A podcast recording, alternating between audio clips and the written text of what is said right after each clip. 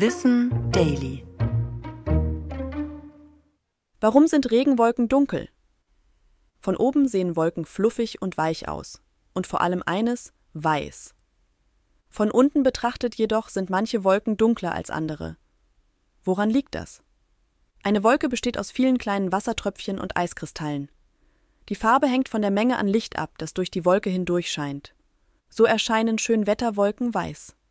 Die Wolke selbst ist klein und locker, die enthaltenen Wassertröpfchen darin sind fein. Fällt Sonnenlicht auf sie, werden diese Strahlen gebrochen und gestreut. Trotzdem kommt durch diese Wolken noch viel Licht hindurch. Zusätzlich kann bei lockeren Wolken auch seitlich Sonnenlicht einfallen. Aus diesen Gründen erscheinen solche Wolken weiß. Gewitterwolken hingegen lassen kaum Licht durch, denn sie sind sehr dicht, enthalten also viele große Wassertröpfchen und Eiskristalle. Meist bilden sie eine geschlossene Decke und können kilometerdick sein. Das Licht wird hier zwar auch an den vielen Wassertropfen gestreut, aber durch die hohe Anzahl der Tröpfchen kommt weniger Licht unten an. Ähnlich ist das auch im Meer, in der Tiefe ist es dunkel.